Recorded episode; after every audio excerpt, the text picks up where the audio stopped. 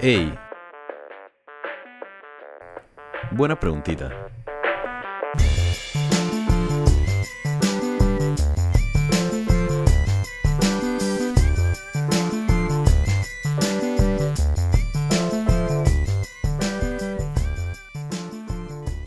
Bienvenidos a la buena preguntita de hoy. Su servidor, Frisco Méndez, aquí de vuelta me encuentro solo. Los pelados me han abandonado, me han dejado una misión importante y un poco complicada. Vamos a hacerlo lo mejor que se pueda. Y nada, el tema de hoy es uno muy interesante. Una pregunta que no sabían que tenían. ¿Cómo funcionan los elevadores? Los ascensores, los montacargas, como sea que ustedes le conozcan. La verdad es que es una preguntita muy interesante y vamos a, vamos a atacarla una vez. Primero lo básico, ¿qué es? ¿Qué es un elevador? El elevador es un transporte vertical diseñado para mover personas y objetos entre diferentes niveles de un edificio o de una estructura en general. ¿Y cómo funcionan estos elevadores? Bueno, primero, la salvedad que hay dos tipos de elevadores. Está el elevador hidráulico, que es el menos común, se encuentra en edificios un poco más viejos, pero igual solamente para pasarle por encima, no nos enfocaremos en él hoy. Funcionan con un motor hidráulico y el movimiento se consigue a través de un pistón que se mueve por la fuerza que produce el aceite a presión y pulsado por la bomba o el motor. Para ponerlo más sencillo, imagínense un cilindro que está debajo del elevador. Para que el elevador suba, el cilindro se expande hacia arriba y para que el elevador baje el cilindro se contrae. Ya salimos de eso, vamos para lo que nos vamos a enfocar hoy, el elevador electromecánico, que son los más comunes, los más utilizados, y cómo funcionan. Bueno, la cabina del elevador es elevada o descendida a través de cables de acero. El músculo del elevador se encuentra en la parte de arriba del edificio o en la estructura donde los cables de acero están conectados y giran sobre una polea que está conectada a un motor eléctrico. Si giras la polea hacia un lado, el elevador sube. Y si giras la polea hacia el lado contrario, el elevador baja. Del otro lado de los cables de acero hay un contrapeso, que es usualmente la mitad del peso del elevador lleno. De esta manera, en un viaje promedio, ambos lados de la polea pesan aproximadamente lo mismo. Todo lo que el motor tiene que hacer para mover el elevador es proveer un empujón para inclinar la balanza hacia un lado o hacia otro. Es decir, como el elevador está de un lado y el contrapeso está del otro lado, si el motor simplemente le da un empujón y desbalancea estos pesos, la gravedad para el resto y lo único que tiene que hacer el motor es frenar cuando ya está llegando el elevador hacia el piso deseado.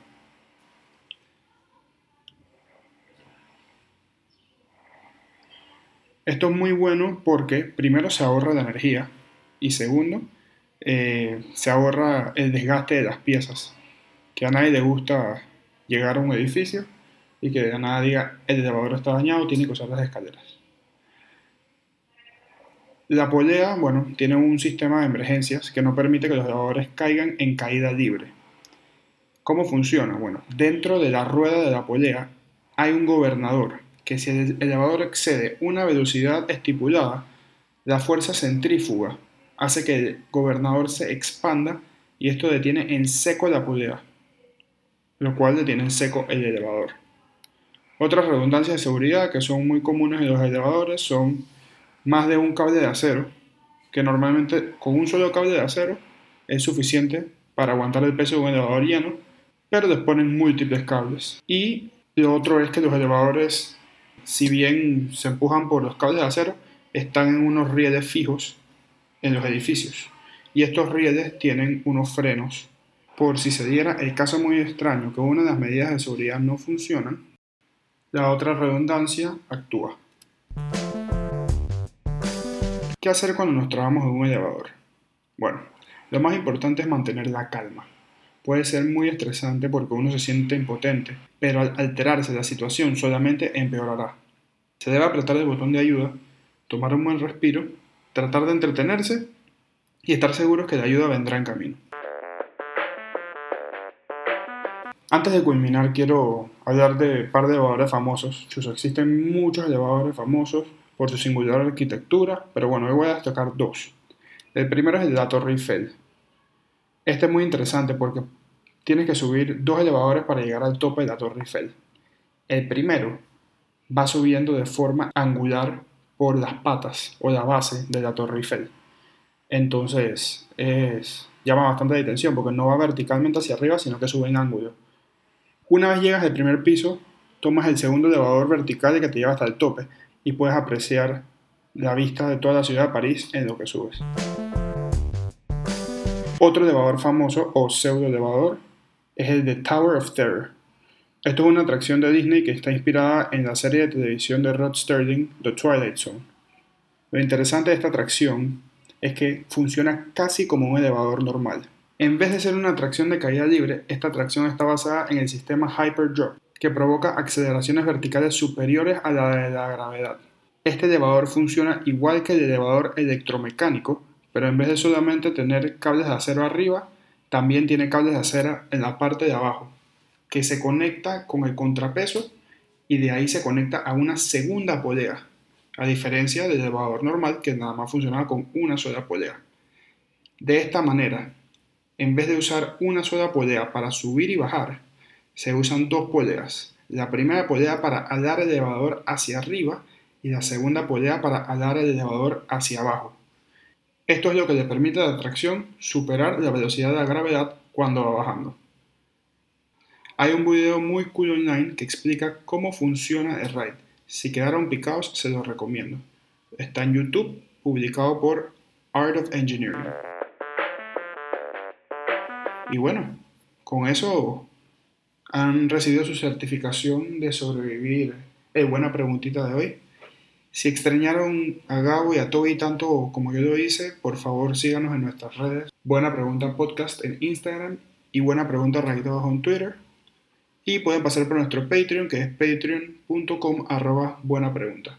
Saludos. Suena el jingle.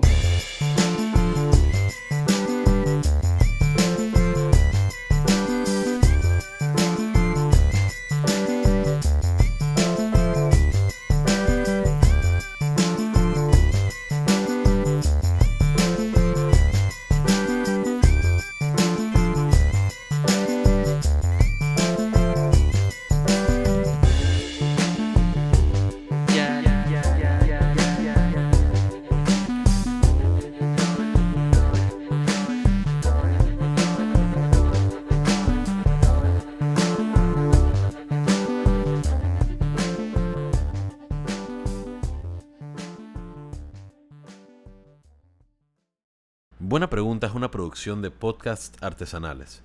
Música a cargo de Alicia Enchanis.